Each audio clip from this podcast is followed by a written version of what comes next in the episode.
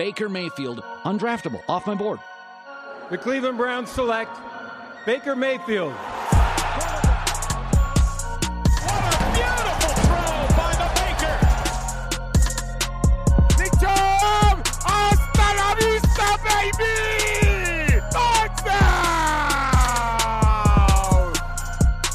Hi, guys. Welcome into the show. It's the OBR Film Breakdown.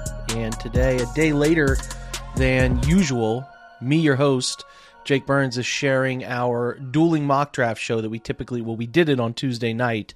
It is uh, usually posted Wednesday, but had a certain podcast that I wanted to share with you guys. And hopefully, you listened to it yesterday with Pete Smith and Nicole Chatham, where we went through their. Uh, they hosted it at, at, their podcast for Pete's sake, and I pretty much closed the door on all things Baker, given my perspectives, data, concerns, what I'm looking for to see if it gets better, if he's the guy moving forward. If you missed that yesterday, go back and check that out. It's long, but I think it's worth your time to truly show you where my frame of reference is going into this upcoming season. So check that out. It's uh, available on my feed and the For Pete's Sake feed as well. You can check it out in both spots. So today's episode is going to be, like I said, the Twitch replay of the draft we did with conversations on free agents and all of that leading into the draft.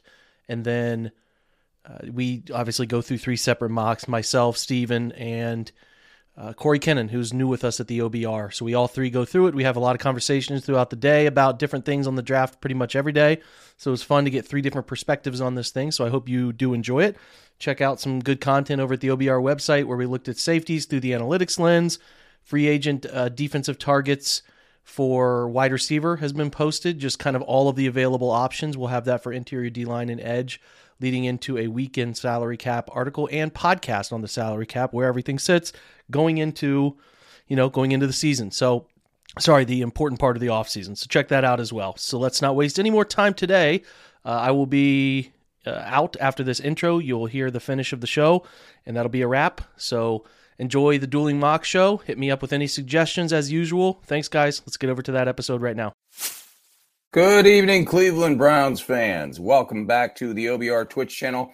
I am your uh, host and MC for this evening's festivities. You can see uh, right over there, I am Stephen Thomas, Browns Mock Draft on Twitter. It is the Dueling Mock Draft Show with our uh, fun intro, a cover of the original Dueling Banjos from the movie Deliverance. Uh, so, any uh, narcs out there who are uh, listening for the music, it is a cover. Trust me, we we specifically went and found that out. Thank you guys for joining us again every Tuesday from now until the draft, and then as we get closer, we'll probably add another one every single week. We'll be doing live mock drafts from several simulators uh, with uh, uh, several of your friends here from from the OBR and from outside. I'm going to bring in uh, my two co-hosts tonight, Mr. Jake Burns and the real Corey Kennan. All three residents of the draft annex of the Evil Lair are here tonight. How are we doing tonight, gentlemen?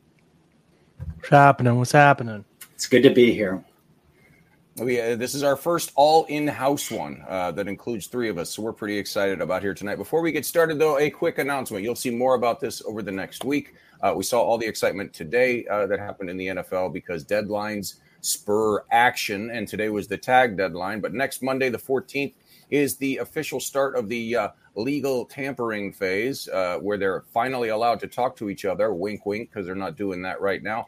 We're doing what's called a subathon right here on the OBR Twitch. We will be going live one hour before the temper uh, the tampering period starts 11 a.m. Eastern, and we'll be guaranteeing to be on for at least three hours. But here's what a subathon is: as long as there are new subscriptions and bits being cheered, we will stay on longer. Every new subscription that we get adds five minutes to the broadcast. Every 100 bits that are cheered adds one minute to the broadcast. We're going to do a maximum of about eight hours. Now, if you've seen Twitch gamers do one of these, they go for 24 hours. That can't happen for us. We just don't have the manpower uh, to do it. So we're going to cap it at eight hours. So we hope to see you guys next Monday, the 14th, 11 a.m. We'll be rotating in and out. It won't be just my face the whole eight hours. It'll be all of us here. And we, uh, as always, so much of the show will depend on you guys, our viewers, our regulars, and, and new folks and stuff like that. So spread the word.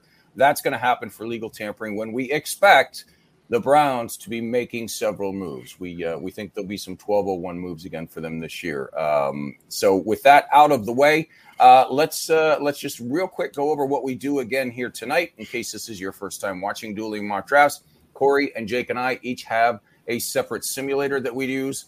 Uh, I will be using the one from PFF. Uh, Jake, I believe you are using uh, Pro Football Network, and Corey, you're doing the Draft Network, right? Indeed. Okay, and we're just gonna we ha- the only thing we're doing in common is we uh, talked this afternoon and we set free agency. Uh, the guys we're going to cut, the guys we're going to keep, some free agents that we're going to sign. So we all start from the same spot, but then after that, it's whatever. If somebody wants to make a trade, they make a trade. Somebody doesn't want to make any trades, don't make any trades. And we'll, we'll try to get three different looks at things that the Browns could do this week. Uh, Jake, you have all of the uh, the off-season stuff written down, so I'm going to hand it over to you. You can tell people all of our cuts and signings and all that kind of stuff. It's going to be flashing on the bottom of your screen here in just a moment. Trying to type out the banner, I forgot to do that. Um, anyway, we are going to uh, let's go through these, and I'm trying to have it up simultaneously. Sorry, guys, tech difficulty here. Uh, we got that. That's all deleted. Boom, boom. Thanks, boom, Kevin. Cycle boom. 18, seven months in a row. I believe that Wow. means you've been a subscriber since day one. So thank you for that. We appreciate you being here. Love it. Okay, so for go. sure cuts, we are going to go ahead and cut um, Jarvis Landry, and uh, we are going to cut uh, Case Keenum. It's going to open nearly 30 million is the plan here. Uh, we are not going to do any moves. They're giving back strong run it back vibes. Okay, so we're not going to cut Hooper because we have no inclination yet they're going to do that, even though most of us would prefer it. And we are not going to cut JC Tretter until again we get an idea they're going to do that, even though we think that's in the realm of possibility. Uh, if you've been following these various shows that we have done, we've cut a lot of different guys. We've cut Conklin before we knew the Conklin restructure, so on and so forth. So for this one, we are going to bring back obviously Njoku. We'll see what happens with that. We at the minimum he will be back. Uh, Clowney gets re-signed in this scenario. MJ Stewart, Sheldon Day, and uh, Anthony Walker. We're going to bring back a year, and then Denzel Ward's going to get a new deal. So that's uh, that's uh, the realm of possibility there. We think that's going to happen in this scenario. And then free agent signings, a couple wide receivers, DJ Chark, a nice speedster on the outside.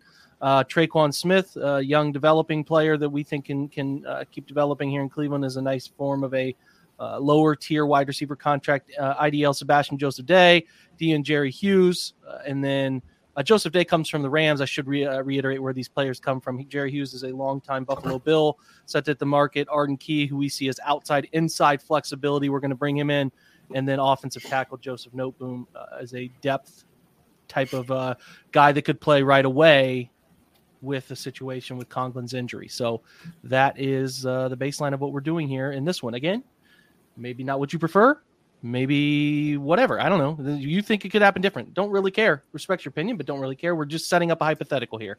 Okay. It's not our prediction. All right. Just want to get that out of the way. Steve, guys, feel free to add to that if you would like. Yeah, go ahead, Corey. Your thoughts, just quick overview of thoughts on uh, the whole rest of the haul of the offseason before we start the draft. Yeah, I mean, I like the idea of of re-signing Clowney. I like the. I even like the idea of re-signing Ward. Or I'm sorry, not Ward. Walker for what they have asked their Mike to do uh, the past few years, which hasn't been a whole lot outside of work downhill and play the hook curl zone. So, and I thought Walker did a, a pretty good job at that. Um, the offseason signings, I- do love the Arden Key signing. Jerry Hughes has that making of, oh, this is the veteran defensive lineman that plays opposite Myles for one year, and then we figure it out from there. Uh, very strong, very strong defender um, opposite Myles there. So I love that. You can talk about his age all you want, but again, he's been a very productive player even up until last year. So um, again, what they're looking for body type wise, production wise, opposite Myles that fits the bill. Um, the one thing I will say is, man, that wide receiver market is drying up fast. There DJ are Chark might make some not serious money.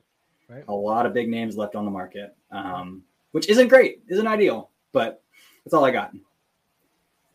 Yeah, I agree. And Jerry Hughes is a guy that, uh, if you read the stuff about his his season last year in Buffalo, obviously brought they brought in some uh, some younger talent at the edge, and he didn't get as many reps. Uh, but when he was limited to just pass rushing reps, and his tank was allowed to to refresh itself more like that, he was still very effective in the uh, um, opportunities that he was given. And like Corey said, that's what we were bring, bringing him in for. You know, you could go with a a Melvin Ingram for that type of role. You know, he did that last year once he finally got to Kansas City and had to, you know an opportunity. That's the type of role we're talking about for a guy like Jerry Hughes. You know, one year maybe one year with an option, two years, something like that. But definitely, especially with this edge draft class, we expect him to bring in some younger talent. So he'd be a guy to mentor and uh, you know help us maybe, you know, maybe make a run back to the playoffs. So. Uh, those are our signings for this uh, for this week. Uh, let's go ahead and uh, uh, jump off here, get it started. Corey, I'm going to give you, since it's your first time here on doing, excuse me, dueling mock drafts. You're going to have uh, first crack at it here. So let me go ahead and share your stream. Go ahead and start your all right. There we go. You were using the draft network. I am. All right. So off the board, Jameson Williams is the only wide receiver off the board. We got three corners off the board. Travon Walker is the only edge off the board. So that's interesting. Um, I'm sorry, I need to scroll down. No, he's not. so um, let's see, best player available. Jermaine Johnson, uh, 23 years old. Not going to take him at, at 13. I not at all. The Browns will not consider him at 13. Ojabo is very, very, very, very enticing. Um, he's very raw. Got a pretty thin lower half. Um, but as far as pass rush specialist goes, man, he's he's incredible. Um, and just some of the stuff he's doing for only playing football for three, four years is is insane. I've heard on podcasts like he he still doesn't know all of the rules of football. Um, so some of the stuff he's doing is pretty magnificent. Um, the one that's very tempting to me is is the guy that I think put up the maybe the most historic combine ever um, that we've ever seen um, and Jordan Davis. Just what he was able to do at, at 6'6, 341 is absurd. Um, just an absurd athlete. So the disrepair of the, the defensive tackle room, I mean, again, we're talking about Jordan Elliott and Tommy Togiai as your day one starters if the room stays the same, which it's not going to, but that's what we're looking at. Uh, not ideal. Uh, but I am a, a, purist in maintaining that uh, passing on a wide receiver is about as spicy as it gets this year. So uh, my guy Garrett Wilson's on the board, and I can't pass that up. So I'm going to take Garrett Wilson. All right, yeah, uh, uh, solid, solid pick. Um, you know, if you ask me right now, uh, Jake, I think he is. If he's there, he's their guy. What are uh, your thoughts on uh, on Garrett Wilson? Whoops, I t- uh, special player. I, I, I like Garrett Wilson. I'm I'm I've been on that boat for a while of believing he's the best player for what uh, the modern receiver, one receiver looks like to me in terms of his ability to work three levels of the field, separate, run, jump over people at the catch point. I think he's a better leaper than his number indicated. I think some guys are better leaper, leapers as they run uh, than if they're standing still, if that makes sense. You know, it's a different launch angle for your hips. So I think he's got jump ball ability that we've seen and just runs a nice route tree, creates yak. Like, again, modern day types of Justin Jeffersons. Like, what's your best bet to get that type of guy? Not a, not a, not a guy who you think is going to win uh, a vast majority of the same way, but a guy who could do a bunch of different things. I think he's he's there. I'd have I have uh, if they took Garrett Wilson on the first day of the draft, it's a home run to me. I, I like the player. I like I like the spot to pick him, and I like the value. So yeah, I'm in. Definitely in. Been in for a while. Yeah, I mean, as we've talked about, you know, ad nauseum here for a few months, if they go wide receiver, there are numerous, uh, you know, ways that if they pick them, you go, yeah, okay, I see it. I mean, you could say it about Treylon Burks, you could say it about Drake London, you could say it about Chris Olave, you could even say it about Jameson Williams, even with that ACL, when you consider those videos that we saw just uh, last week of him six weeks after the surgery. But if you're looking for a guy that is just almost impossible to poke holes in his game, any serious holes in his game, I just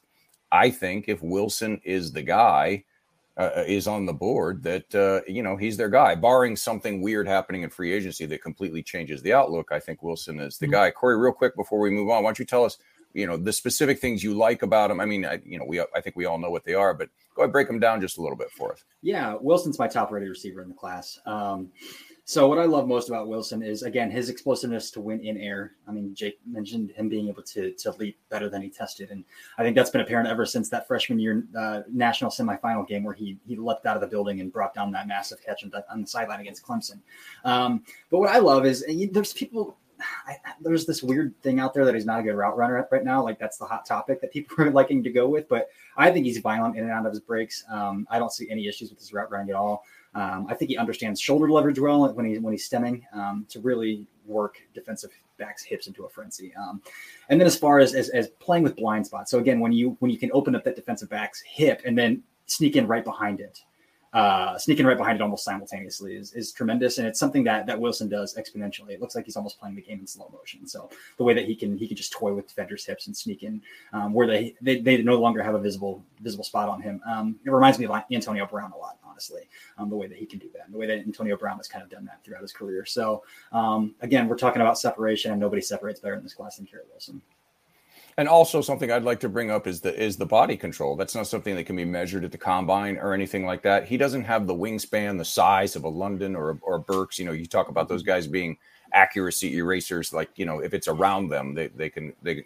He does it in ways that he can jump and turn in the air, and his hands are still soft as as butter. It's it's amazing, you know, uh, mm-hmm. uh, that he can he has a catch radius that belies his size, where he's just under a shade under six foot. He has a I mean, if it's anywhere near him, you know, and he gets his hands on it, it almost always does not hit the ground, and and that's because that just you can't teach it. That body control, that it's it's so graceful. It's like a ballet dancer. It's pretty amazing. Uh, Jake, uh, you're up, my friend. Uh, go for it.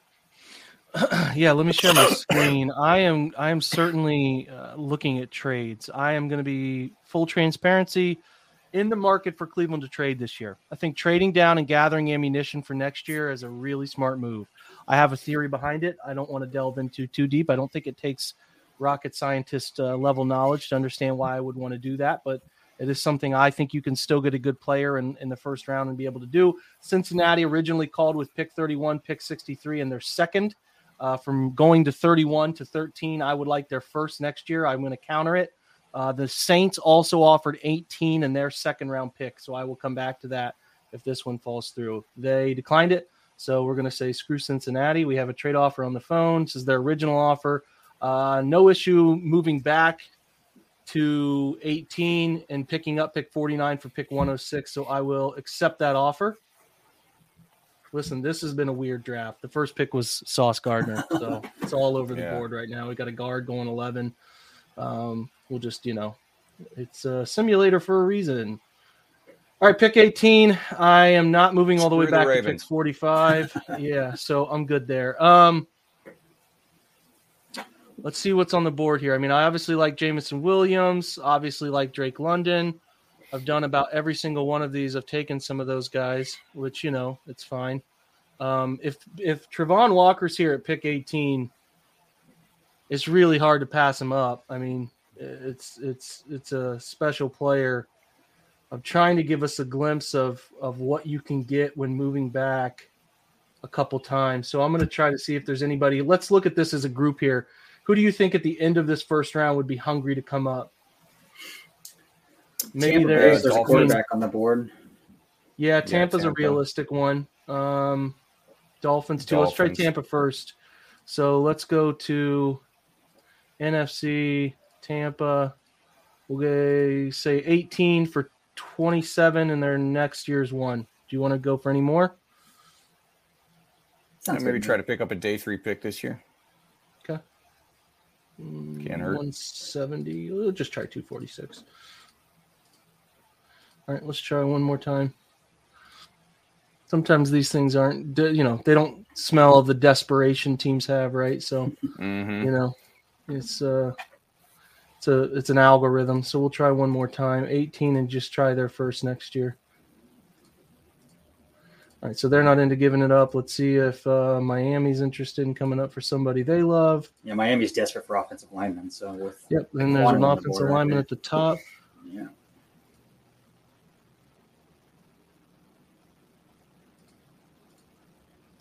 It's gonna be hard. It's just the simulator's weird with this.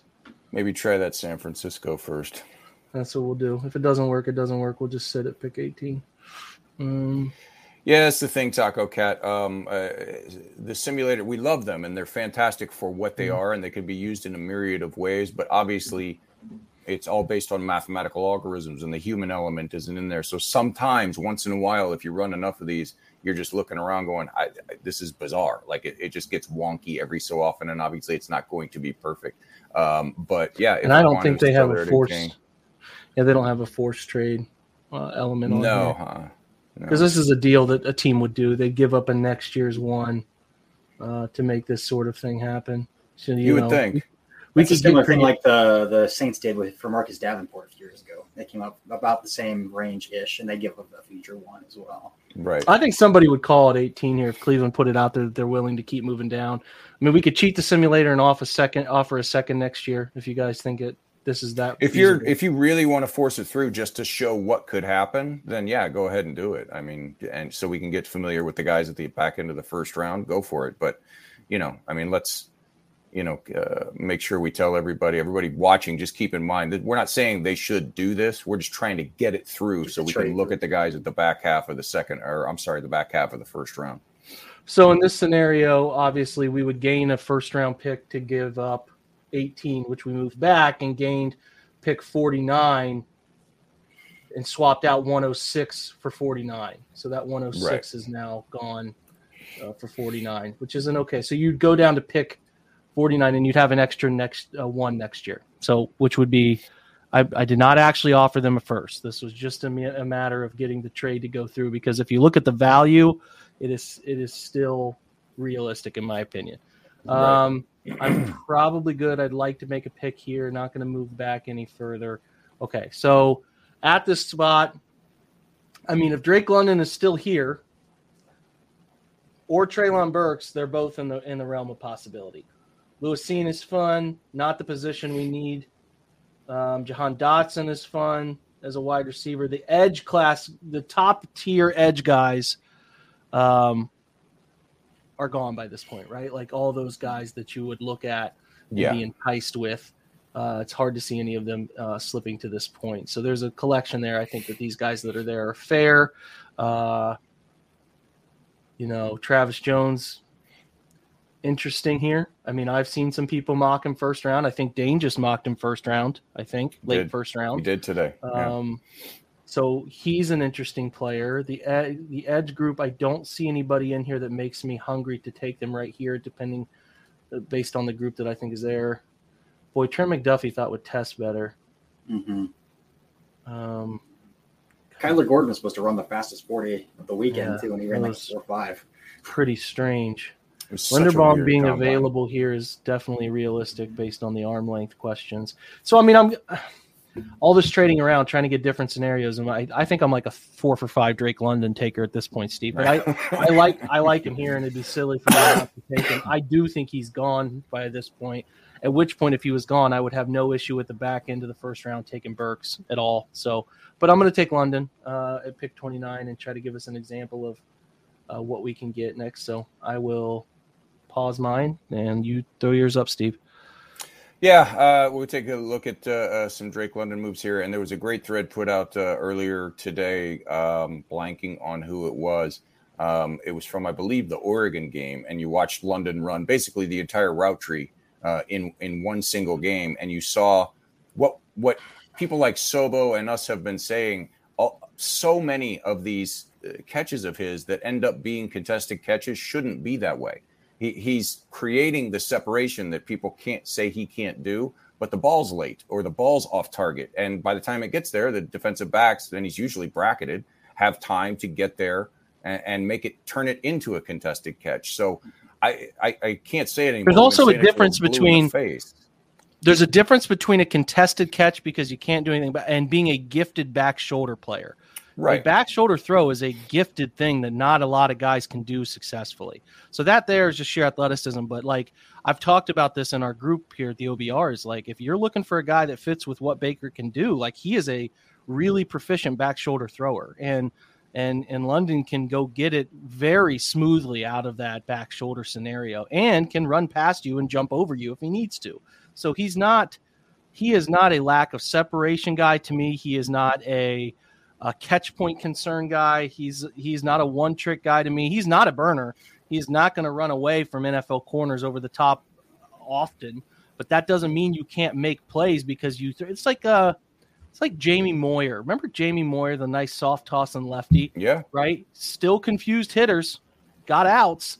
I think that that, and I don't think London's slow. He is a he can Four, get five guy, I think low he's a four, four, five, mid yeah. four, mid Yeah. to low four five guy, and he's a bully after the catch. Like he literally plays bully ball, and he, he there's some plays where you're like, how did he make that see guy that's miss? Hesitation, stop, start, make a guy miss. He's a yak creator, man, and it's not corny yak. Like he creates it after the catch. So I'm I'm I'm all I'm all in on who he can be. I, I do love being able to slide down a little bit and get him, but I think there's still an outcome where a team's in love with him and he's already gone by 13. So yeah, you know, he's 20. He's 20 and he's never focused on football that much. He's been a basketball football guy. He just started focusing on football. I think the sky's the limit, man. I really do. Yeah, I think he has uh, uh, the uh, the stuff in the right situation to be right there with the best in this class. And Corey, uh, this is uh, up your alley. You're, I, I, love the way you break down film, but I think obviously he doesn't have the speed, the top end speed of a Jameson Williams, but his speed variance, his pacing, is very similar. They're both really, really good at it, right? And it's kind of yeah. like you, Jake. You were talking about baseball. I could never throw that hard, but I learned early on if you change speeds a lot on a hitter and you can throw strikes, it confuses them more than motion and, and all that kind of stuff. And it's similar for defensive backs. If you can stop, start, and and you know vary your speed and vary your routes and stuff like that, it's devastating, right? And he does that, Corey. Yeah, he absolutely does. Um, he's very good at. at uh, I, I refer to it as a throttle, like throttle. You hear, hear people right. refer to it as throttling your routes. Um, Jahan Dotson does it really well. So if you want to see a, receiver who knows how to throttle his routes, um, that's a good guy to watch. But London's actually very good at it as well. Um, and, and, there's other elements of creating separation other than at the catch point, winning with height, with which London thrives at, and with speed. There's more than two ways to create separation. So uh, a way that that London thrives at creating separation is his ability to hand fight down the field. So mm-hmm. um, in that clip we just watched, there's a Stanford clip where he hand fights really well, keeps his frame clear, and then he's very good at, at making that subtle nudge at the top of his routes to, to create that extra cushion at the top of his routes um, between him and the defensive back. Um, it's one of my favorite phrases now. I think Benjamin Solak was the one who started it, but always create or, or always commit offensive pass interference is, is the new phrase for wide receivers. And, and London's very good at the always commit offensive pass interference. Um, he's just very subtle at it. He's got that good chicken wing at the top of his routes to hide it and, and give that extra nudge at the top of routes to, to really get himself clear of contact. Um, so that's what I like a lot about London's game. Yeah, uh, quick shout out to the chat. Organic Purity, uh, I saw a little bit ago. I've, I've been waiting to get to you uh, subscribed again with Amazon Prime. We appreciate you being a subscriber. If you guys have Amazon Prime, you can get a free subscription. There's one included with every Amazon Prime to any Twitch streamer of your choice. If you scroll back up to the top of the chat, I put a link in there. It's the very first link. It walks you through it. It takes less than two minutes to do that. But your question here: Who who fits the offense better? I, I think Jake, you answered it uh, perfectly in the uh, uh, in the uh, chat there. Yes, that's the question. It's just a matter of and, and you know, uh, correct me if I'm wrong, but it's going to depend at least somewhat on what they do in free agency too. You know, I mean, if they go out and, and their big guy is a is a slot only guy, a Christian Kirk or something like that, then maybe they lean a little bit more towards London or something like that. But I still think they go best, you know, just the best player regardless, and then you figure it out on the field. But I think either of them or Treylon Burks, you know, or Jameson Williams would be a, a terrific addition. Mm-hmm. All right, I'm up. I am using PFF. Where is mine? There it is. I am using the PFF one. Uh, and just so you guys know, when my final uh, results come up, I have also forced through a couple of trades that are going to look weird. Uh, they do not have the Kwesi pick in there uh, at 98, and they do not have the Browns seventh rounder at 220 in there. So I offered, you know, firsts and seconds and all kinds of weird stuff just to get those. So when it comes up, don't think I'm stupid that I'm offering a second round pick for the seventh round pick from the Panthers this year. There's lots of other reasons to think I'm stupid. All right, you can see here uh, at uh, 13, Linderbaum, top guy on the board. Uh, Devin Lloyd, Bernhard Raimann's going to be 25 this season. I can't imagine they're going to take him. Nakobe Dean's a terrific player. I, I would just be stunned. I would I would fall down. I would be Clark Griswold head sewn to the carpet stunned if they went uh, linebacker in the first round. So I'm going to go ahead and pull up the two positions we've been looking at here. You got Jameson Williams, Chris Olave still there, Treylon Burks. So London and Wilson, you can see right there. Uh, Wilson went. I just can't stop thinking us. about Wilson and Justin Jefferson. Uh, yeah. on the field at the same time. That'd be really it's, fun. Yeah, uh, Kirk can uh, unfair. really, yeah. really run up those stats on that one. Uh, mm-hmm. And then at the edge, uh, Walker is still there. It would be extremely difficult to to pass on him here. Uh, Ojabo, as uh, Corey talked about, is also interesting. But somebody uh, in the chat a little bit ago said, "Why don't we take Jordan Davis just in one of these, just to see what happens?" I'm going to go ahead and do that. I would I would take um, either Jameson Williams or uh, uh, Travon Walker here. But I think that's a good idea because we always say what we're trying to do here is give different looks, give as many different options as we possibly can. Uh, and mm-hmm. so let's go ahead and do that here. Jordan Davis, I, I got to say, I'm going to go ahead and take him here and then I'll pull this down. Much freakier of an Um, athlete than anybody anticipated. and that does put, like, he's all time com- combine athlete here. And, like, that puts Yeah. him in the Browns. He is way more in the discussion for Cleveland than he was before the combine. And again, I don't, I would be surprised, not stunned if they took him there. I would be surprised, but pleasantly surprised because they could see him as a good enough athlete to be a three down player. I just think that he, he's he's too athletic to not be considered a three down player. So you know Georgia's scheme called for rotations and different things, and and uh, you know teams tried to run on them laterally a lot because why the hell would you run it interior against those guys, right? Like, um, Right. you know, so they try to get rid of the football quick because why wouldn't you try to get rid of the football quick against Georgia? You have no other choice. So, uh, yeah, I, I'm I would have if that was the pick, I'd be surprised, but I'd be like, yeah, man, that's a really good defensive tackle for a long time. I, just, I Well, What- you, what you and I have been talking about this for months. I have said this since the fall. And Corey, Mm-hmm. you can jump in if you agree or disagree. That that's the common refrain with is he's only a two down player. See, and you don't do that uh, on day one, which I agree with. If someone is clearly a two down player, it's not a day one pick. Uh, It's not a smart day one pick for me. I have always said I think he can be more than that. You know, I, I, I, I don't like you said it was a scheme thing. Maybe it's an effort thing. I don't know. You know, we, we weren't there. That's the one thing we out here can't, uh, uh, you know, can't ever know. It doesn't look like it. He seems like he's got enough juice to do it all the time. So you're right. If they think he can be a consistent three down player and consistently give them that push up the middle, as well as obviously being, you know, a Buick with feet in the run game, I, yeah, I, I- still probably would go edge or wide receiver here, just because I think it's a higher impact position, um, especially if they sign two guys uh, along the interior like we did here uh, in this uh, in this scenario. But if they happen to swing and hit big at edge and wide receiver and strike out at interior defensive line, maybe that shifts the narrative. Uh, Corey, your thoughts on the big uh, the big fellow from Georgia? Yeah. So again, he did only play 33% of the snaps for Georgia. That's a small number. That's a very small number. But again, we're talking about over his past two years, we're talking about Azeez Ojulari, who was a top 50 pick, probably would have been a first rounder had those knee concerns not come up at the combine. And then last year, also, Jermaine Johnson played at Georgia, who's going to be a, a top 10, top 15 pick this year from Florida State. Jermaine Johnson had to transfer from Georgia to get snaps because this Georgia defensive front over the next two years has probably seven first rounders on it. So we're talking uh, Jordan Davis, we're talking Devonte Wyatt. He's too old for the Browns; they're not going to take him. But we're talking Devonte Wyatt. Uh, we're talking Nolan Smith, who's going to be a first round edge rusher next year. That dude's got levers for days. That dude is incredible. Um, we're talking uh, Travon Walker, and we're talking Adam Anderson, who would have been a first round pick in first round discussion, but he did have some off the field stuff that uh, got him suspended the rest of the year and, is, is pretty damning. So, um, but that's what we're talking about. Like this is a stacked Georgia front. So if we're talking passing situations, are you going to put Nolan Smith, Travon Walker, Adam Anderson on the field, or are you going to keep Jordan Davis on the field? Like that's what that's the, the type of athletes we're talking about at Georgia. So that has to be taken into account. Um, so I definitely think, especially some of the quick twitch lateral movement you can see from from Davis on, on the film. Uh, there's some crazy stuff of him getting parallel all the way to the boundary and making plays along the boundary as well, which is just absurd.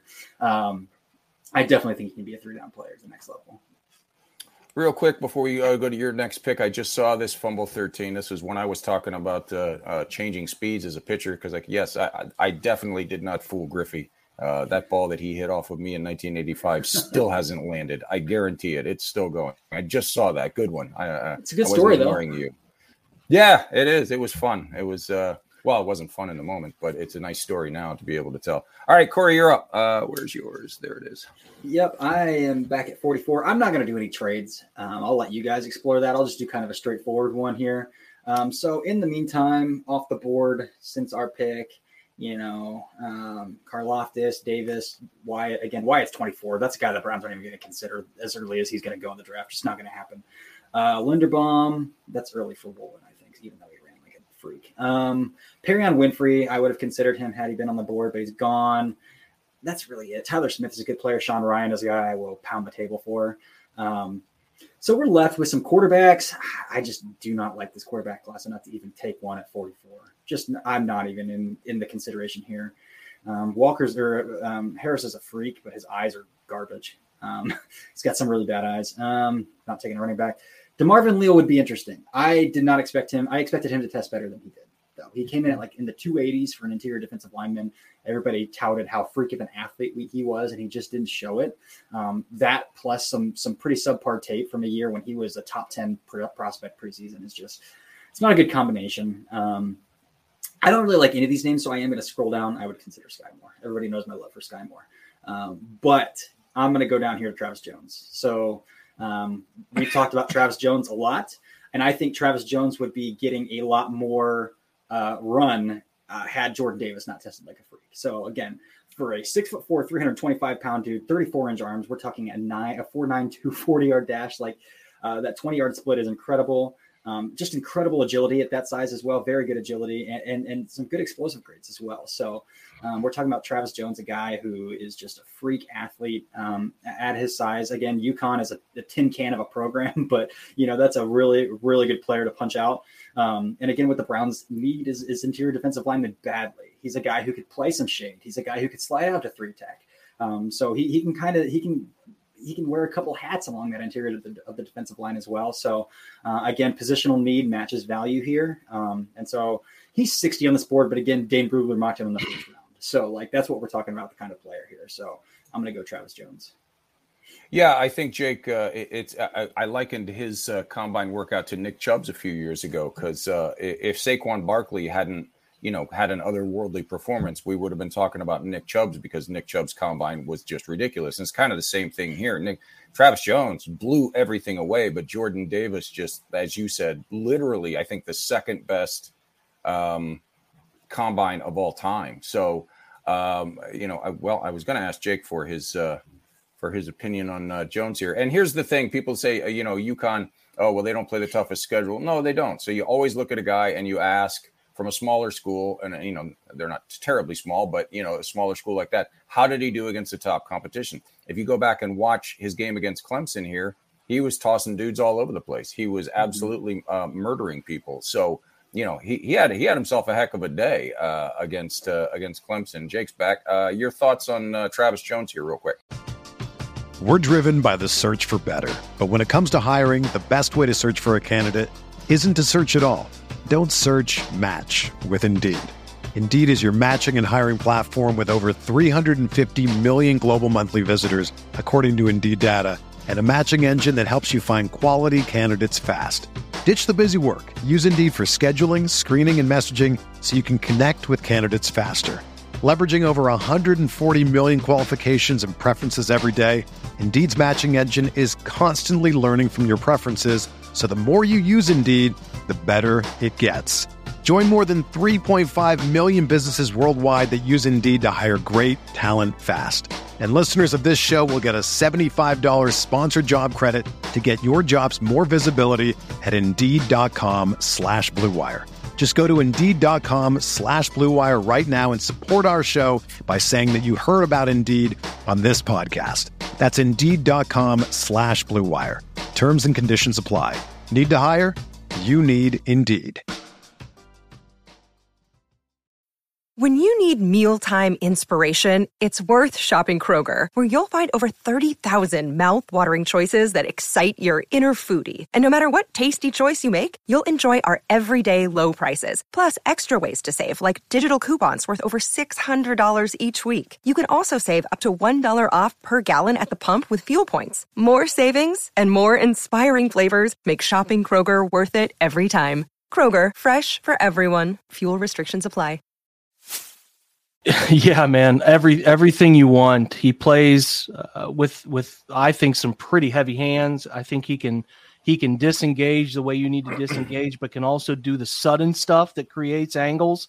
Right, the little sudden burst that creates angles. It's not all about hand fighting. Sometimes you just have to be faster than the guy in front of you. You know, trying to cut you off, sliding A to B, stuff like that. And uh, there's just so much good tape. There's so much good tape to like. I think I think he, in my opinion, I would put him as a a superior upside, more consistent Larry Ogunjobi. That's where I would kind of liken him. And I think Larry, as a third round guy, had a ton of upside, the the body, the the testing, and he just wasn't consistent enough. Now he found some more uh, in since in Cincinnati, but but still just not consistent enough. And I think Jones does a lot of those things that we were begging Larry to do.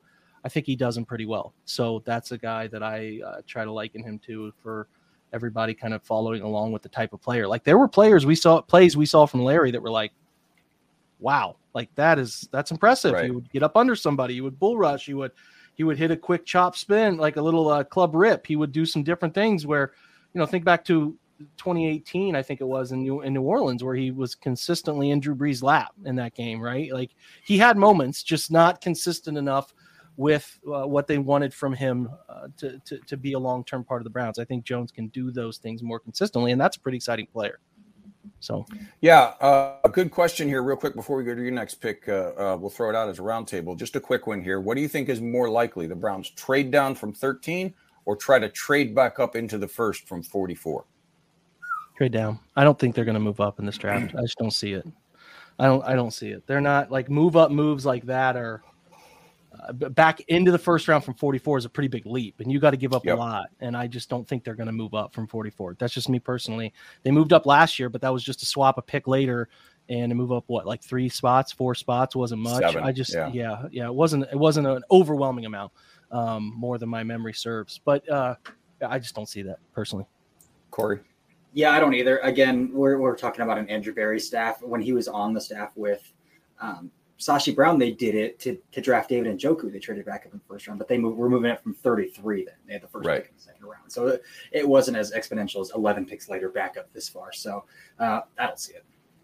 Yeah, and I will throw in too there that uh, you know Dane and DJ and you know people much smarter about the draft than we are have consistently said the rankings between 25 and about 55 or 60 are going to be very fluid. It's going to be really even in there, and really is going to come down to scheme and what's your favorite flavor. So uh, the odds that they have somebody graded high enough to move up, you know, a dozen spots or more into the back end of the first round seem seem long to me. All right, Jake, you're up.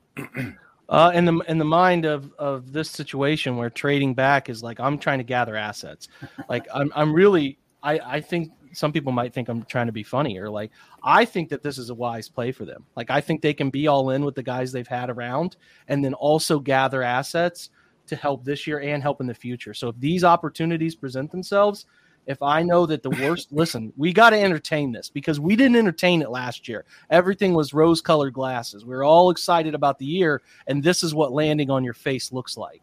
So I think they're giving signs they're going to run back as many of these guys as possible. They still might not do it with Jarvis. We'll see. We've heard murmurs from Brad about the potential to uh, to gather uh, a cheaper contract. I don't know, but until I see evidence of a, a, a clear decision on some of these things with moving on from people, I think they're going to run it back, see what Baker does, see what the guys do, but also keep an eye on gathering some assets to if they have to flush the toilet essentially i hate to say it that way but if they have to flush the toilet of a lot of important pieces they have as much as much ammunition as possible to next year. If you get hungry for a quarterback next year you can move up right? You can get hungry for some things like i have an extra second and i have an extra first. Here's these picks and that. We're coming up to get a stroud a bryce young whatever it is. I think that that would be a really smart play for them. So um, let's let's take this offer, right? Uh, pick pick 44 for 55. You move back 11, but you move up from four to second round next year. So I'm going to accept that.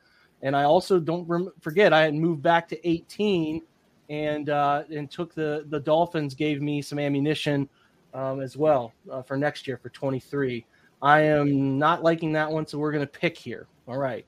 We both like Isaiah Likely, the tight end from Coastal. Like him a lot. Sean Rhyan's fun. Alec Pierce tested fun. Um, Can't trying to believe remember. Linderbaum's still there. Yeah. Yeah. Yeah. Kind of surprising. Agreed.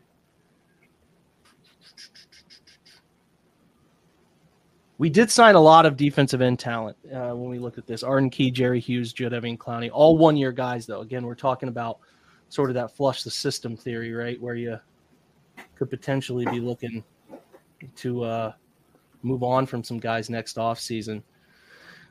Um, this is an interesting spot we're sitting at. DD terms of what I Neinberg like. has a question. What's he got?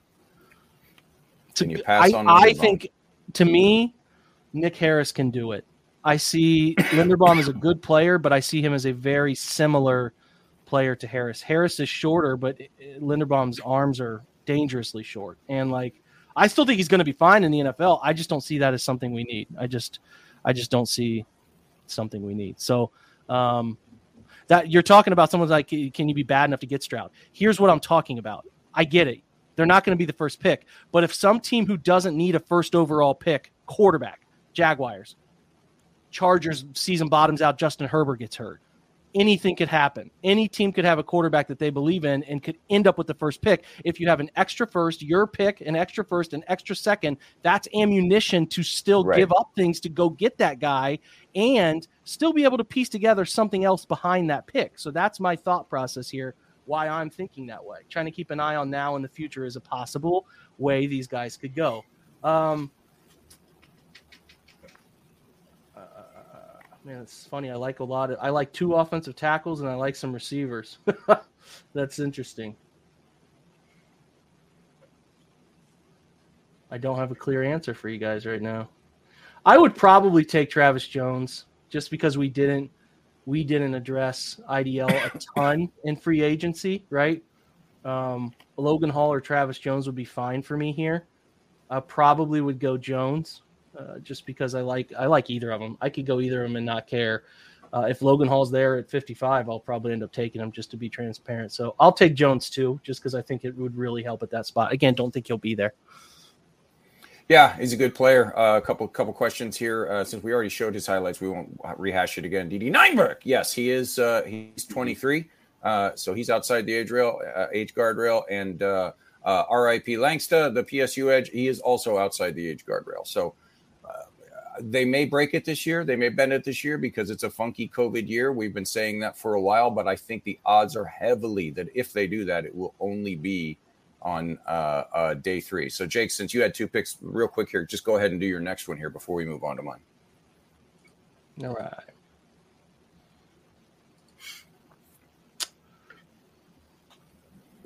In this scenario, do you have a uh, picture of Logan Hall on the nightstand? Yeah, I, I, I, would probably take Hall. I mean, but I could take Tyler Smith Tyler and feel Smith's good about the good. future of right tackle. Um, yeah, man, uh, there's a lot of really fun players here. Hey, Super Surge, glad you made it. yeah, I think. I mean, Metchie's fun too. Really fun. There's a lot of good players in this range that I like.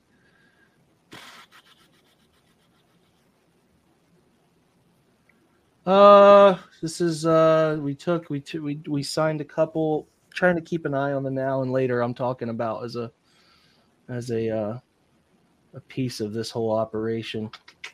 Taking way too long with my picks here, guys. Just got to take a guy. I'm gonna settle on my long term like right for my wife to get ready. Yeah, for crying shut up. I'm taking my right tackle, the future Tyler Smith. I think he's going to be a nice player. I yeah, do. good so. pick. Um, he's been in the early day three on these boards for a long time, and I continually just kept saying I just I, I like him a lot better than this. And you know now now that the Senior Bowl and the Combine have come up, it appears that uh, you know the league is catching up. So first, so that's height? good. Yeah, he is. He's, he's getting for which height? I think is a little rich. I think he's a little raw for day one. I do um, too, but I have the hot take that like we're talking about like the Carolina Panthers supposedly love Trevor Penning at sixth overall. Right. And so, like, if we're talking about Penning versus Smith, I like Smith better for what they are. Like, yeah, they're both two very physical players, and I, I would even say Smith probably has a higher a higher body count of dudes he's just thrown into the ground than Penning has, and that's Penning's calling card. Like, he's, I mean, Penning's probably a little bit more athletic, but it doesn't really show on tape. So, for what it is, I think Smith is better than. Yeah, Smith is is mean. He's just nasty. He, he enjoys mm-hmm. humiliating the guy across from him. Uh, good question here from Super Surge. Uh, one of our regulars just showed up a little bit late. We appreciate you being here. And uh, Jake, you and I were texting about this a little bit ago after the Russell Wilson news broke, and everybody's saying, "Oh, now they're going to trade everybody." You know, I, who knows if that's what they're actually going to do? But and you and I said, well, I said, and uh, uh, I think you agreed with me. If it came down that they called and said they wanted, you know, 44 for DK Metcalf, I, I, that's about as high as I would go. I would try to talk them down to a third, but a, a two for DK Metcalf, and then you grab a you know a Walker or a Karlaftis in the first at 13 or something like that. I mean, I, would yeah. be totally okay with that. Yeah, I mean, I would, I would too. It's just always funny when when these things happen, these deals happen, you see like everybody going over to the dead body on the road, the Seahawks, and like pecking at the body like birds, just like, oh, Tyler Lockett, oh, DK Metcalf. Like, Yeah. it's just funny. I, I mean, yeah, I mean, if DK Metcalf was really available, uh, yeah, I would be more than willing to uh to take to take DK Metcalf for the 44th pick in the draft. Now, some people have asked about 13, and I think he's a good. I think he's a really good player. And if your thought was, well, we're taking a wide receiver at 13 anyway, but the thing with DK is you've eaten into a couple of rookie year, uh, rookie Right. years of the deal, and but but again. How often do you hit first round picks? You can actually lock in a really good wide receiver, but it's like it's just I don't know. I don't know what they would value there. So I, I'd be into Metcalf at 44. Like, absolutely. I'd give them a couple, like this year's two and another or something if they wanted to go that route. I would get kind of crazy on it because you really want to solve explosives. You solved it. You figured you figured it out. So like that's a big part of it too. So Exactly. I Um, mean, be- between that, uh, Metcalf with the 44th pick, and then, you know, let's say again, you know, Karlaftis or Walker or, you know, whoever your edge of choice is that you think is the guy falls to 13, you've immediately solved your two big, well, not solved, but you've come close to solving your two biggest gaps on the entire roster. And that allows you to, you know, do all other kinds of stuff. So, yeah, I, I, I just wanted to throw that out there because I thought that was a, a- an interesting question. I am up next here uh, at 44. Um, it, it, it or I'm 45 on the uh, on the uh, PFF board, and uh, again, it's it's kind of a an in between place. Uh, you can see Travis Jones is there, but because in mine we decided to see what would happen with uh, um, taking uh, uh, the big fella from Georgia at 13. I'm not going to go that route. You look at the edges. Uh, Corey, this is one you and I uh, disagree on. Uh, Kingsley uh, Enagbare, I like him quite a bit. You don't like him as much, but Cameron Thomas, I like better than this as well. So there's two solid edge guys I think available here in this range. But I think we anybody who has followed the dailies is knows where I'm going to go here. I just love this kid. I just absolutely love Skyy Moore. I think he is. I think he is everything that you want in a modern NFL wide receiver. You go and you watch him work against press, especially against press. He's deadly. He's absolutely deadly. Um, now the question, uh, so I'm going to go ahead and take him there, and then we can talk about him. Um, the the question about him, of course, is going to be he's a little bit shorter, uh, but he's rocked up. He doesn't have an ounce of fat on him. Uh, and then they're going to talk about you know level of competition playing in the MAC, but I don't see it as an issue because he's just absolutely dusting people. Um, I think Corey, and tell me if you think I was wrong. He can play outside. He did it quite a bit at Western, but I think his spot in the NFL is going to be overwhelmingly on the inside, right? Uh, I think I would push back on that a little bit. I think it can be closer to a 50-50 split. He's not going to be an exclusively outside the, the outside the numbers guy, but uh, I mean, we're talking about a guy who was 65-35 in college outside in. So I, I think the way that he wins against press, again, we're talking level of competition, but I mean, he did it against Michigan. He did it against Pitt. Um, he had some nice games against, against P5 teams that I'm like, I, I think he could he could still push some defensive backs on their heels in the NFL too.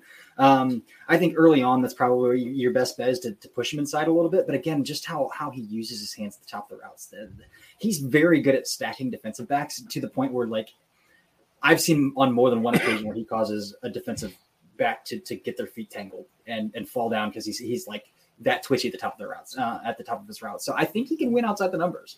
Early on, maybe not, but I, I- mean Jarvis Landry is a 65-35 guy at the NFL level, and I think Skyy's twitchier. Skyy's better against press coverage. Skyy's better. You know, that's what I'm, that's what I'm talking about. So I I think he can be 65-35 at the next level too. Yeah, I- I, mean, I could see that. I think uh, you know, depending on how the makeup of the wide receiver room will will obviously dictate a little bit of that as well. I mean, if you have a guy in your route that only plays on the outside, then you're gonna, you know, that number is gonna jump up just because that's the situation that you're in. So yeah, all you guys uh, shocked that I took him. Uh, yeah, I've kind of uh, I've kind of beat that drum a little bit here. Uh, quick shout out the It's been crazy to see him kind of climb though these these simulators though. Oh, it was so much nicer fun. when we could get him at 154, wasn't it? It was so much was. nicer then. Uh, quick shout out to Wagon 4345. Subscribe seven months in a row. And as I like to say, every time we see seven months, um, I believe that means you've been here since day one. So we really, really appreciate that. Thank you for uh, being a subscriber here. Re- quick reminder next Monday, the subathon We're going to be on the air one hour before legal tampering starts right here on the OBR Twitch channel. Guaranteed to stay on three hours, but a subathon is. As if you guys are buying new subs and cheering new bits, we will stay on. Every new subscription adds five minutes. Every 100 bits cheered will add one more minute. We'll go to a maximum of eight hours on the first day of legal tampering because I think we all expect the Browns to be making some moves.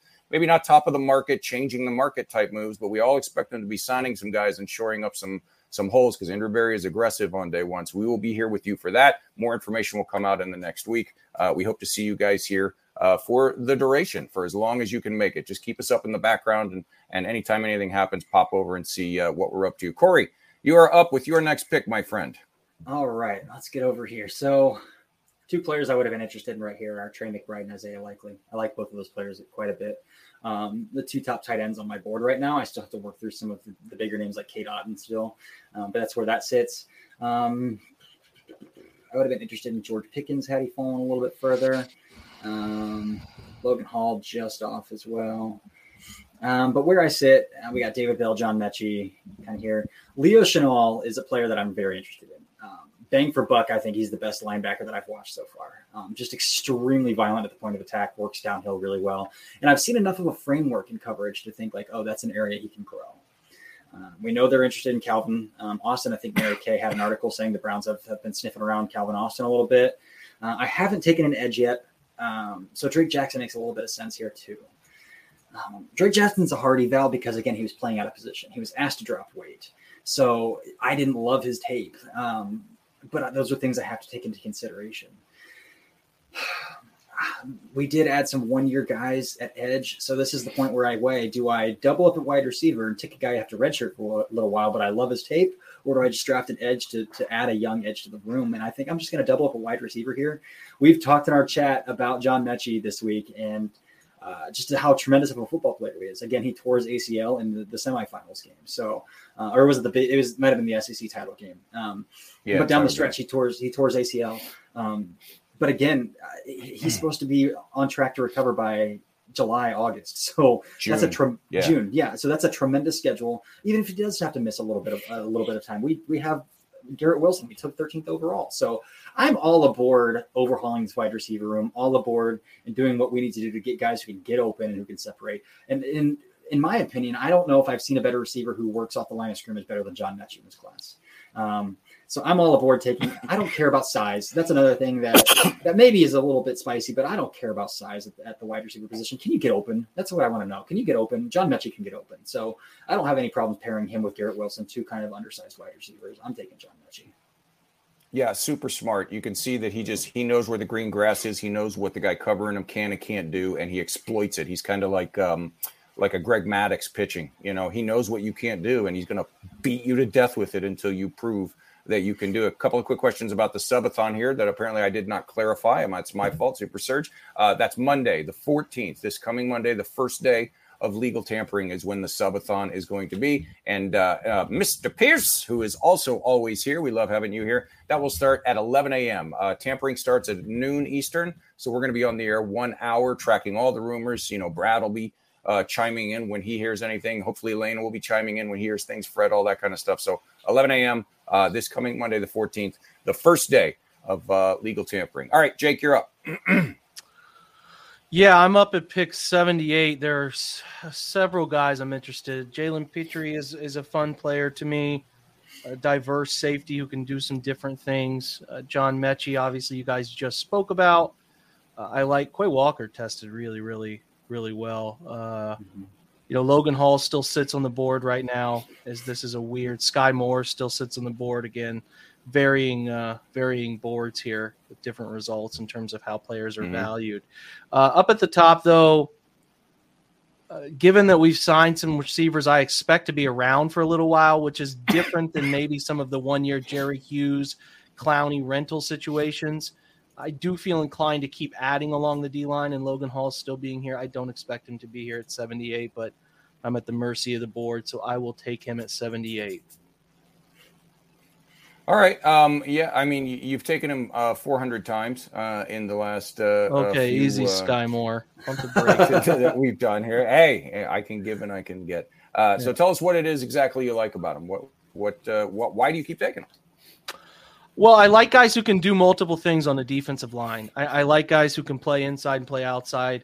Uh, I think that's a big reason we like Clowney, right? Was about the diversity of position. Arden Key's kind of showing us another path, interchangeable pieces. You know, I don't know what Logan Hall is going to be best at yet. So there's a little bit of scared nature. Is he just a tweener? Is his career going to be as a tweener, right? Can can you should do one thing well, and that's kind of the risk I would take at a pick 78 right? Body type, athleticism. I like all of those things out of him. We'll see what he grows into. I do think he has a problem playing too high at times, but from my experience, getting a guy out of the habit of playing too high is much more rectifiable than a guy who uses his hands the right way and has better natural traits. So those things are not as big a deal to me as a guy who can who can benefit from playing lower, teach him to play lower. Okay. Anyway, um, I'm taking him there. I like the I like the value, and uh, yeah, I don't know. That's kind of all I have. I like I I just like the player. I like the player in terms of his ability to move along the line laterally in popular outside zone or wide breaking run system schemes, uh, screen passes that are becoming more popular. Um, so yeah, that's a little bit of my reasoning. I just think he's the best player for what they need.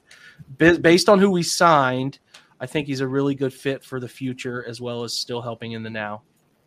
Yeah, and you know we should also add to that that uh, um, Joe Woods has shown over the last couple of years he likes to move those guys all over. When you have a Clowney, when you have a Myles, who's a mismatch pretty much anywhere, but if you have the ability to move Myles Garrett over a guard or Jadeveon Clowney over a guard, I mean, it's you know it's embarrassing for those guards. And so if you have other guys who can maybe not all the time, but Logan Hall can switch out and play on the edge for you in certain situations where it's advantageous. So any kind of versatility anywhere, but especially on that defensive front when you got power rushers like 95 and Monday, 95 and 90. I mean, obviously it's it's something that you you would love. My next pick, uh, it's interesting, and I want to I want to remember we, we, i took jordan davis 13 because uh, someone in the chat said let's do that just to see what happens.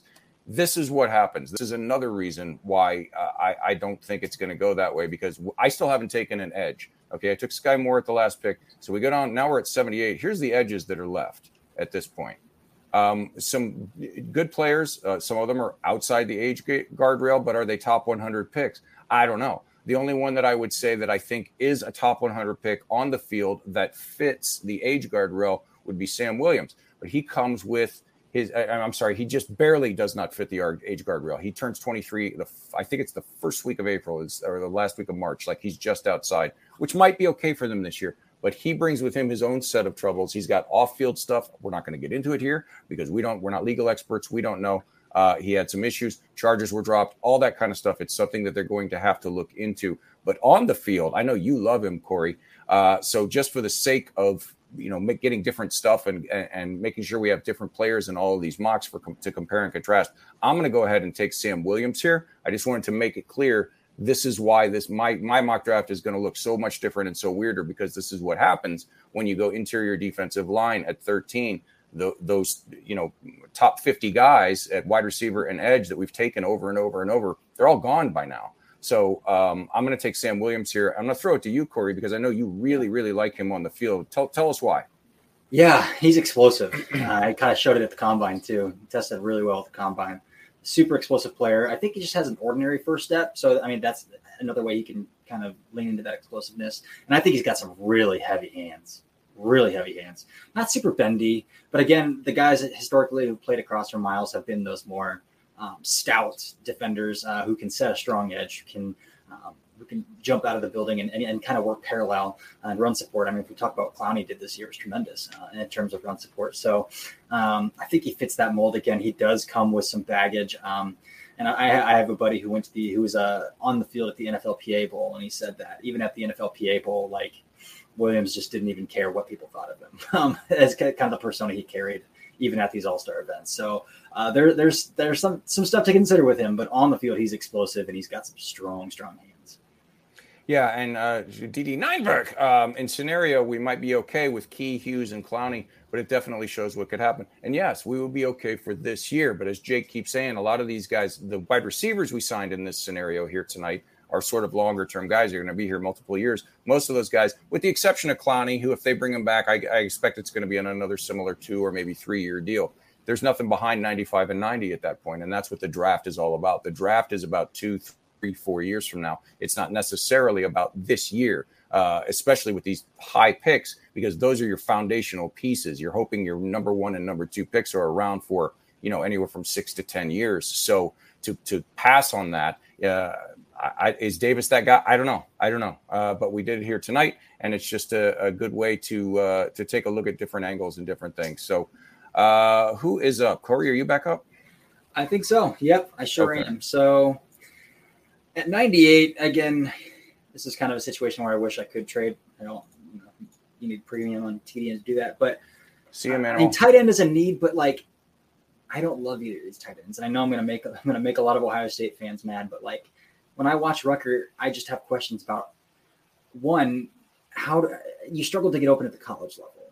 Like if you look at all of Ruckert's catches, they're they're incredible, but it's because they're all tight window. And, and I, I don't see a guy who can separate or, or, who's super savvy to to kind of be able to create those cushions. Um, and I don't think it's going to get easier at the next level because I don't think he's a top tier athlete. Um, so I have questions there. And, and Wydermyer, uh, I'm, I'm pretty low on as well. Again, I, I, he's got some drop issues, some Big Ten drop issues, and I think he just runs like he's got to poop all the time. So I don't think he's like a very smooth athlete. Um, Dulcich is a little old for my liking as well. So I would take tight end here if there was one that I liked, but I, I don't like any of these guys. Ferguson's old. Um, so I'm actually going to consider linebacker here. So again, I, I, know the Browns still have faith in Jacob Phillips, and I know that there's still that hope that he can be the Mike next to next to JOK. You know, when they're running nickel seventy percent of the times, he hasn't been healthy for two straight years though, so we don't have anything to back that up. Um, and, and, fringing on top 100, like why not take a shot here? Um, I don't have a date of birth on Quay Walker, so I don't know what his age is. I know it's close, um, but I'm going to scroll down a little bit further here, and I, I know I mentioned him earlier, um, but I'm going to talk about Brandon Smith uh, from Penn State. So I mentioned him in an article, a roundtable about a player who was going to test well at the combine, uh, and he did just that. Um, so we're talking about Brandon Smith here, 6'3", 250, ran a 4.52 with a, a 1-6, 10-yard split, 2-6, 20-yard split, uh, 91st percentile, 97th percentile in terms of his explosive grades. So, like, we're talking about a freak. Again, he played Sam at Penn State, lost some weight this year, and kind of uh, tried to play a little bit more Mike, and it didn't go super well. Again, I think his eyes are his eyes are rough. Um, but again, we're talking the 98th overall pick. Um, and if the potential of a JOK Brandon Smith, just like sideline to sideline, second level for the future, is, is a lot to pass up right here. Uh, again, I've already taken two wide receivers, so I may, might consider that. But um, and I don't love the edge, the edge value. Again, Sam Williams is there. Um, I'm not, a, I'm not huge on Myjai Sanders the way that some others are. Um, D'Angelo Malone is, is, is really just going to be a rotational guy. So um, I'm taking a chance on the athletic guide here, and I'm going to go with Brandon Smith.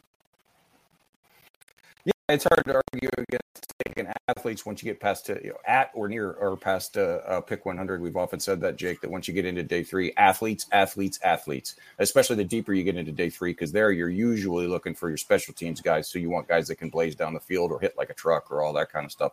And it's, you know, it's it's hard to argue against adding top level athletes uh, to your team at any point uh, in the process. Uh, we're going to pick up the pace here uh, because we are into day three and we want to make sure we are out by 8.30 quick reminder one hour from now at 9 o'clock eastern the garage beers guys will be here. Uh, they'll be talking hockey tonight so if you're a columbus blue jackets fan be sure to tune back in uh, for michael keefe and chad and, and, all the garage beers guys are going to be talking columbus blue jackets hockey with jake christensen right here on the obr twitch channel. Jake you are up so right here, you're at the fourth round, basically, right? You're taking at the end of the third. This is the is this the comp pick for Kwesi? Am I wrong about yes. that?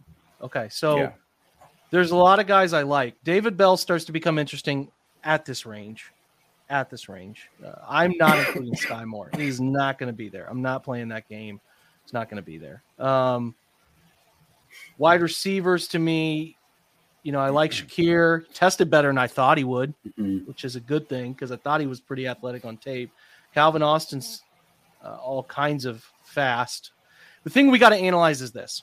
I think right now we have four players we think are a stone cold lock to be on the roster based on the decisions we made. You're not giving up on DPJ and you're not giving up on Schwartz. It's just too early. DPJ's produced, he's got a role. Schwartz is too early. Okay. You signed two guys. Trey, I guess Tre'Quan Smith might not make the roster. It's possible but you try, you signed DJ Chark, who's going to be a part of it. You drafted Drake London in my scenario, so it's like, mm, Six wide receivers, maybe. I don't know. It's not impossible, but maybe.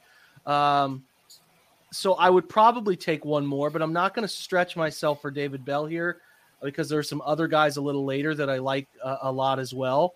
Uh, the tight end spot, I'm interested in the guy we've talked about here. Um, you know, Cole Turner's fine, uh, Kolar fine, but I, I, definitely am also interested in Chigo. Chigaz, is it Chigazim? Is that pronouncing that right? Okonkwo? I think it's Chizim. Right? Chigazim.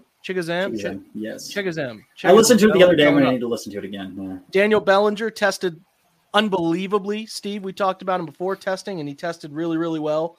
So he's on my radar. Defensively, I mean, we've talked so far just between all of us talking. Um, you know, I think I think Darrian Beavers, nah. Troy Anderson, good athlete. Leo Chenal talked about him. I'm not crazy about a linebacker in this draft if we're bringing Walker back. Talked about Alex Wright before, right? We've talked about Dominique uh, Robinson blew up testing, right? Right. Had a nice uh, had a nice testing session.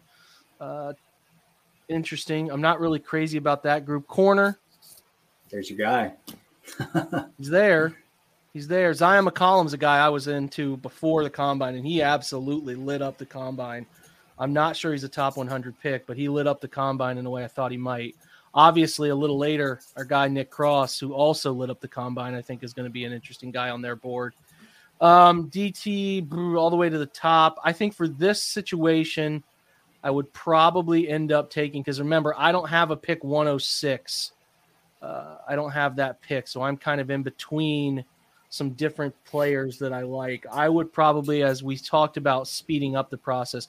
For this situation, I'll be fine. I'll just take David Bell. I'll be fine as an example of where my my threshold for David Bell starts. I just the testing's not great. I get it but I think there's a really there's a good football player in there. There's a guy that can be an NFL wide receiver in there, and the production against guys who are playing in the league.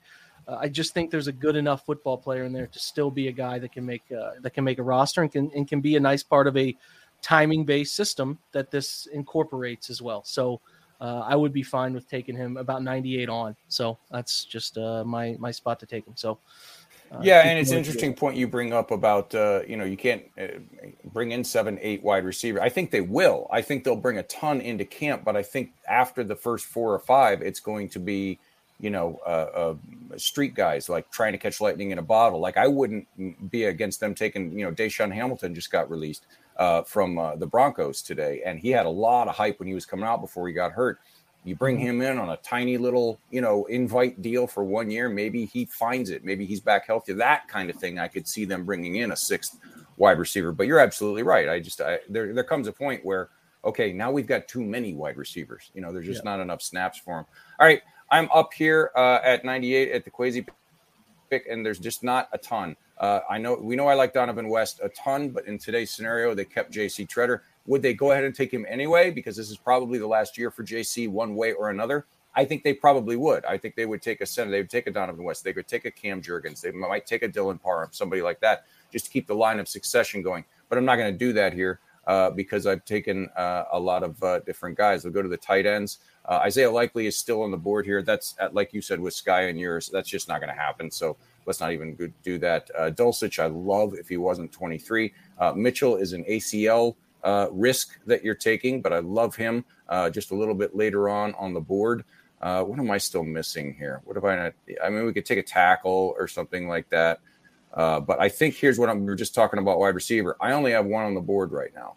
Uh, the only guy I've taken is Skyy. So I'm gonna I'm gonna grab a guy that I've been talking about for over a year. And I know Corey, you and I differ on him, uh, but that's okay. He's got size, he's got speed, he's got YAC ability, he's good in short areas he will have the the uh, concentration drop. He did clean it up, but it's still something that can be there. And and uh, that's Romeo Doubs from Nevada. Um, his coaches call him the anti diva because he just shows up and works. And I think that's a great thing for this locker room because you know I don't know if anybody knows, but we've we've had some some problems in the wide receiver room. I don't, I don't know if that slipped under the radar. So I'm going to go ahead and take Romeo Doubs here because he's, uh, he, I think he came in at six, two and a half, 210, uh, moves really well. And, uh, you know, again, if you're looking for explosives, if he can figure the rest of it out, that guy can definitely be explosive. You're up, Corey. Keep All it rolling. So those two tight ends are still sitting at the top of my board, and I'm going to disregard them again. Uh, I still don't haven't taken an edge rusher. Um, but at the same time, I haven't really liked the board. Like Tyreke Smith is a fine. I think he's just going to carve out a role as a rotational edge rusher, and I think it's fine. He's got some bend. He's got some athleticism to him.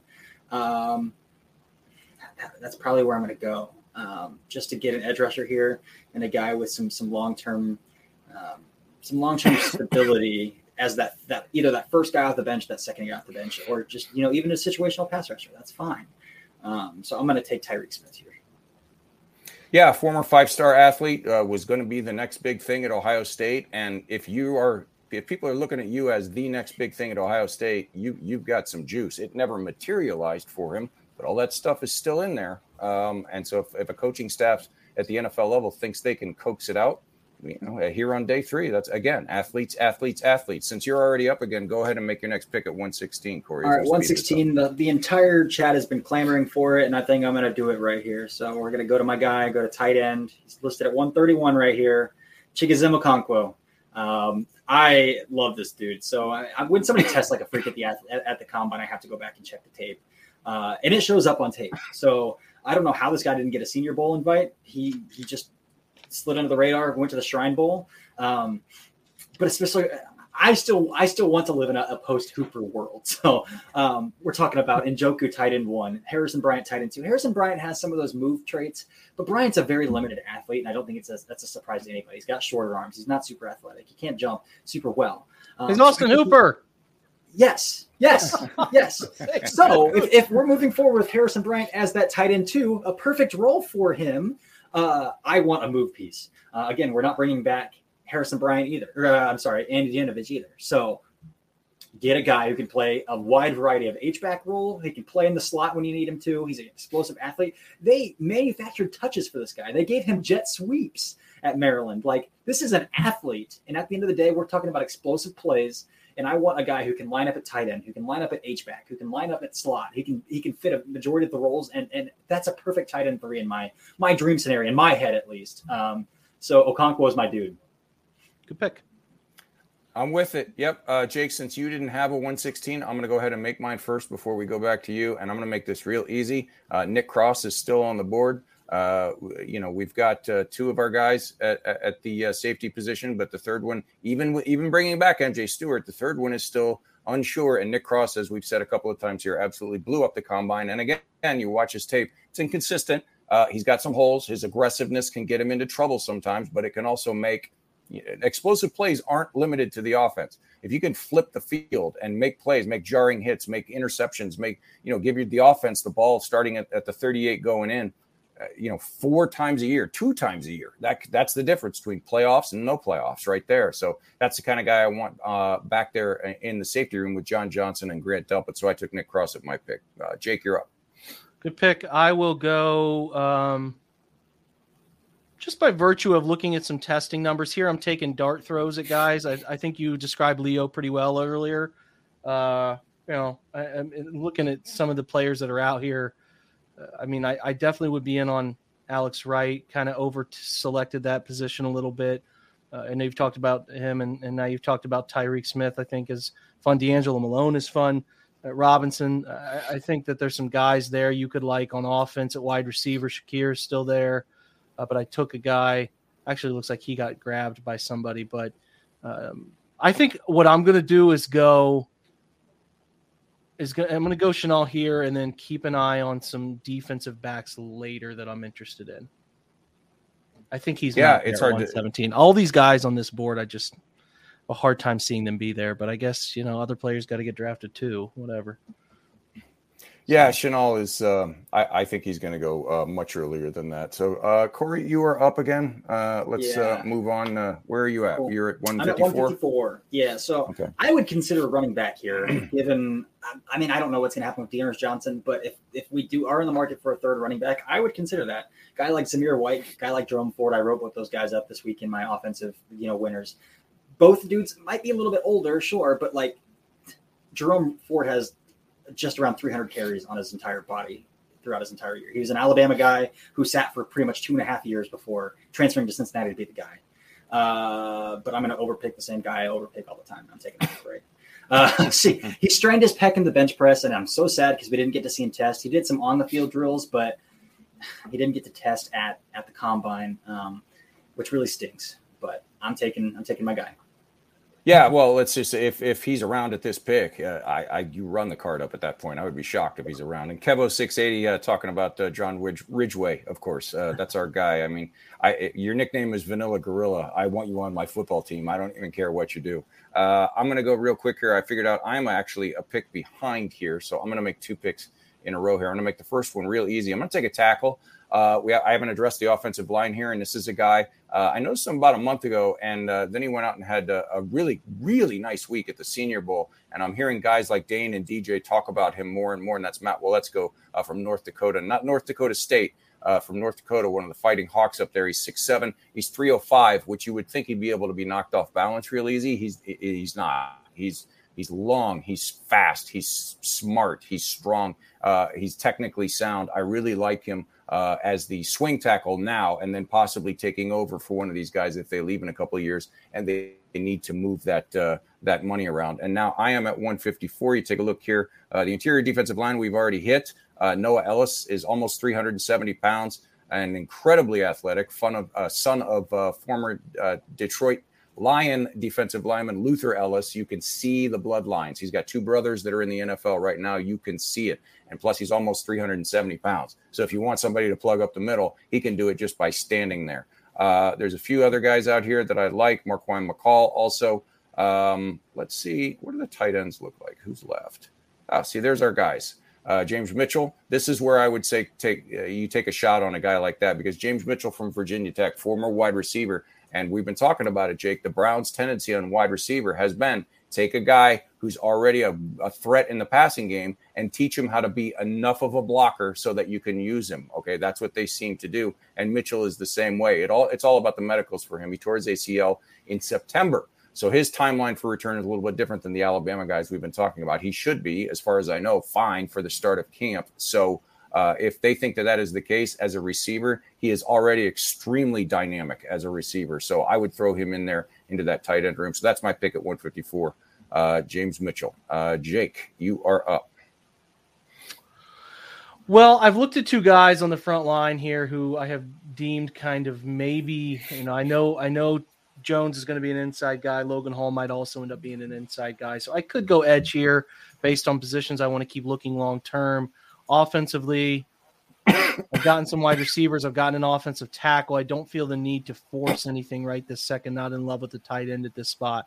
Two guys I'm considering. Well, three. Bryan Cook I'm considering. Uh, I'm considering Tyreke Smith, and I'm. I mean, Markquese Bell tested really well, uh, but also Zyon McCollum because I, really like the things McCollum's put on tape and the in the bowl uh, efforts, and I, I I like I like the testing too, and that's what you're trying to find a guy that's traitsy enough to stick around, right? Be a you're just trying to get a at this point it's a roster spot. Can they make the roster, right? Uh, and I think you're looking for some of those traits later on in the draft. I'm going to take. I'm probably going to take Smith here. Um, I know that we have taken him. I could take D'Angelo Malone for difference, but I really like the story. I, I, really think it would be cool to see Tyreke Smith come back to Cleveland too. I think you know we wrote up a story at the OBR that's no secret. It's been all over Buckeye boards. He, he grew up a Cleveland Brown fan and all of that as well. So Nick Cross went off the board a couple picks earlier. He would have been my pick. Uh, but uh, we'll see what shakes out with the rest of this thing. There's two positions I really kind of interested in. Uh, you can come back to me, but I think that's a good that's a good pick there. Corey, you're next. All right, I am at pick 191. Uh, Eleby went off the board, and I probably would have taken him there had he been there. Um, some running backs went off the board too. I do like Tyler Allgeier. He's kind of old though. Um, I'm probably not going to take a running back. I'm going to go to defensive back. Let's see what we got here. There's a couple athletes down here. So we, are talking about Zyon McCollum. Still, we're talking about Jalen Armour Davis. Uh, at 191, though, man, that's it's insane value to, to get either of those guys, in my opinion. Um, Verone McKinley's a good guy who's got some box versatility, but let's go ahead and, and, and load up the uh, the cornerback room and just take an athlete here. So uh, I'm going to go with Zyon McCollum. Again, it, it, seems like a reach, but again, we're talking about what Jake said. Can you make a roster spot? So uh, Zyon McCollum after after he put up numbers at, at, the, at the combine. Yeah, I, I, mean we're almost at pick 200 here. So you know, I mean it's a you know the definition of a dart throw, and these are the guys you want on your uh, on your special teams. I mean, that's just the way it is here. Now, will you find somebody that breaks out like an you know an Antonio uh, Brown or something like? Of course you will. It happens every so often, but you know the numbers are so low. Uh, I, am going to make some people very happy here because you can see uh, this is the range. These guys are starting to come up, and I know on uh, on your board, Corey, they don't even have special teams guys. Uh, uh, so you know, I mean, I could, you know, I mean, Leon O'Neal is interesting to me. He's always been very interesting to me because I he just can't put it all together. But he's one of those guys that you, you always think you can fix him at safety. So uh, he would be interesting. But I'm just I'm going to go ahead and take the big leg. We need a kicker. We need a punter. I think they're going to address kicker in free agency. I really do. Uh, and this, I, I cannot believe this sentence is going to come out of my mouth. This is about the third time I've said it on this program. This is a good punter class. I, I can't believe that, that I said that. I would not be surprised if four punters are actually selected with picks in this class. And uh, Jordan Stout is another one right there. Ryan Stonehouse is another one. Uh, it, th- these guys can kick the ball to the moon, but I'm just going to go ahead and take the big leg. I'm going to take Matt Araiza there uh, from San Diego State because if he you kicks can too. give yeah, he can. He can definitely step in and kick. So if you can uh, give this defense, which we think is an ascending defense, an extra five to seven yards on average, and pin the opposing team inside their own twenty a good amount of the time, it's a massive advantage. It's a war of attrition, as you like to say, Jake. So, and that's a huge advantage, especially if you think you can, you know, compete like the Browns think they can. All right, Jake, you're up. Yeah, there's there's some guys I'm I'm interested in here. Um, you know, I think I think Jacoby Durant did a nice job at the combine. I'm not sure his age, Steve, but I thought he had a really nice combine corner He's spot. He's a little over. Okay, so Just yeah, a you're, you're talking about pick 192 and on. If you wanted to get real weird about the age guardrails, listen, man, I would have no issue taking Jelani uh, uh, Jelani Woods, who's listed at the wrong college here, but um, to talk Mm-hmm. about a creative player in video games. That guy's a freak of nature. He uh, actually ended up at Virginia. I'm gonna actually take Bellinger though. I like the fit of what his blocking profile looks like with the athlete that he is. That could develop into a bit more as a as a as a as a pass game part of things. But looking at him as like a fourth tight end, if they decide not to keep uh, fullback at all, if Stanton's out the door too, then uh, he makes sense to me at 192. He could go higher because he tested so damn well. So Yeah, he- that could be, be a guy the player. NFL the NFL likes way more than we understand, right? So, Yeah, that's what I'm hearing. I think they already know who he is. And yes, Mr. Pierce, Jacoby, Jacoby Durant is over. Uh, but as I talked about with uh, Bill Carroll and uh, uh, several times, and we saw it again, uh, you watch that guy's tape, especially if uh, you're talking about now, you're talking about this area of the draft, you know, 200 or or above. I and people are not going to believe it that I'm the one who's going to say this. I would shatter that guardrail for a guy like Jacoby Durant or you know even a Markquese Bell. You know, I mean these guys were they played extremely well uh, uh, all season and they they acquitted themselves well and some of them were in the showcase bowls and then they did a great job at the combine. So Markquese Bell, Joshua Williams, and Jacoby Durant are the three HBCU studs that I would personally love to see uh, on this team. Uh, all right, Corey, I think you're up with your last pick. I am. So looking at the guy I wanted, just went off the pick right before, right before I was about to pick. I would have loved Marquan McCall. Again, just getting a, a, a dude, a bowling ball to just plug in the A gap and just eat bodies. Uh, this team Yeah. has missed. Uh, so Marquan McCall would have fit the bill right there. One pick before. Uh, I'm going to follow uh, what Jake just did too, and Bellinger's still on the board right here. Um, best player. Give me the tight ends. Give me the give me the athletes. Um, let's overhaul those those those skill positions.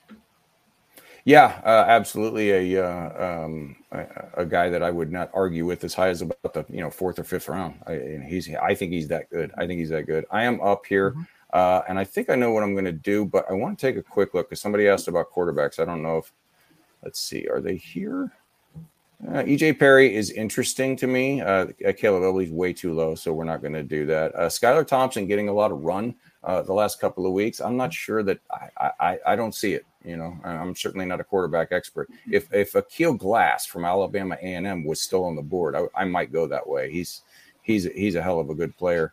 Uh, but I think what I am going to do here, this is the guy that when uh, the three of us did our things to watch out for uh, at the combine article last week, and we tried to pick one guy that was off the radar that might blow up the testing and demand TV time. And I said Tycen Anderson from uh, Toledo, and he did, absolutely did that. I don't remember his exact numbers, but he absolutely torched the place. It was absolutely fantastic. So at a cornerback at this rate, he could play safety. He played a lot of safety. They moved him sort of into that um, almost like a JOK role at Notre Dame, sort of a safety hybrid linebacker role a lot at, at, at uh, Toledo, too. Super fast, very twitchy, hits like a truck. Um, and I think he could develop into something. But at minimum, again, we're at pick 220. I think he's big, strong, and fast enough to be a special teams ace. So I'm going to go ahead and take Tycen Anderson there uh, from Toledo. Is that it, or do you have another pick left, Jake? I just have one, one more. I'll pick, I'll pick Durant to be fast, so we're out of here by eight thirty. It's it's a fine pick this late. It's a dart throw, and it just is. It's fine. That's the end of my draft. So I will shoot that Durant. over to you. Yep. Yeah.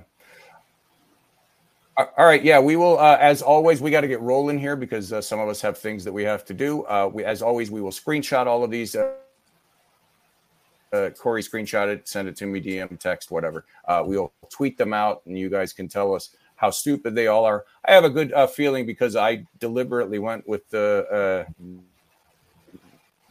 Davis at 13, and, and it kind of tumbled down like that. I'm going to, uh, but uh, that's going to wrap it up for this week. We'll be back again uh, next Tuesday with another dueling mock show. Uh, coming up in half an hour, the Garage Beers guys are here with Jake Christensen to talk about the coolest game on ice and some Columbus Blue Jackets hockey. And don't forget, Monday, we're going to be tweeting about this uh, all week and, and Facebooking and all that kind of stuff. Watch our socials the uh, the subathon 11 a.m on monday the 14th the first day of legal tampering a minimum of three hours and then we will add time as more subscriptions come in to a maximum of an eight hour broadcast for everything every move that the browns make on the first day of legal tampering we will have it for you here on the OBR. We hope to see all you guys there. Thanks to everyone that showed up tonight. Uh, thanks to the new followers. There was a bunch of those. I tried to shout out as many as I can. Thanks to the new sub- subscribers. I tried to shout out as many of those as I can. We love you guys. We couldn't do this if it wasn't for you. Thanks to Corey, the new guy here in the draft annex of the Evil Lair. We appreciate you. Uh, um, being here with us for the first time. You will be back many, many, many times between now and the draft. I guarantee it. Uh, as always, thanks to Jake for coming in here saying extremely smart things and making me look like I know what the hell I'm talking about. Uh, love you guys. We've got uh, tons and tons of stuff coming up from the draft annex here in the next 50, whatever, one days, however long it is until the draft. Thanks to everybody for being here. Thanks for joining us. We will see you again tomorrow night with uh, Fred and Barry for uh, OBR Weekly. And as always, we end our broadcast. Go Browns. Go Browns.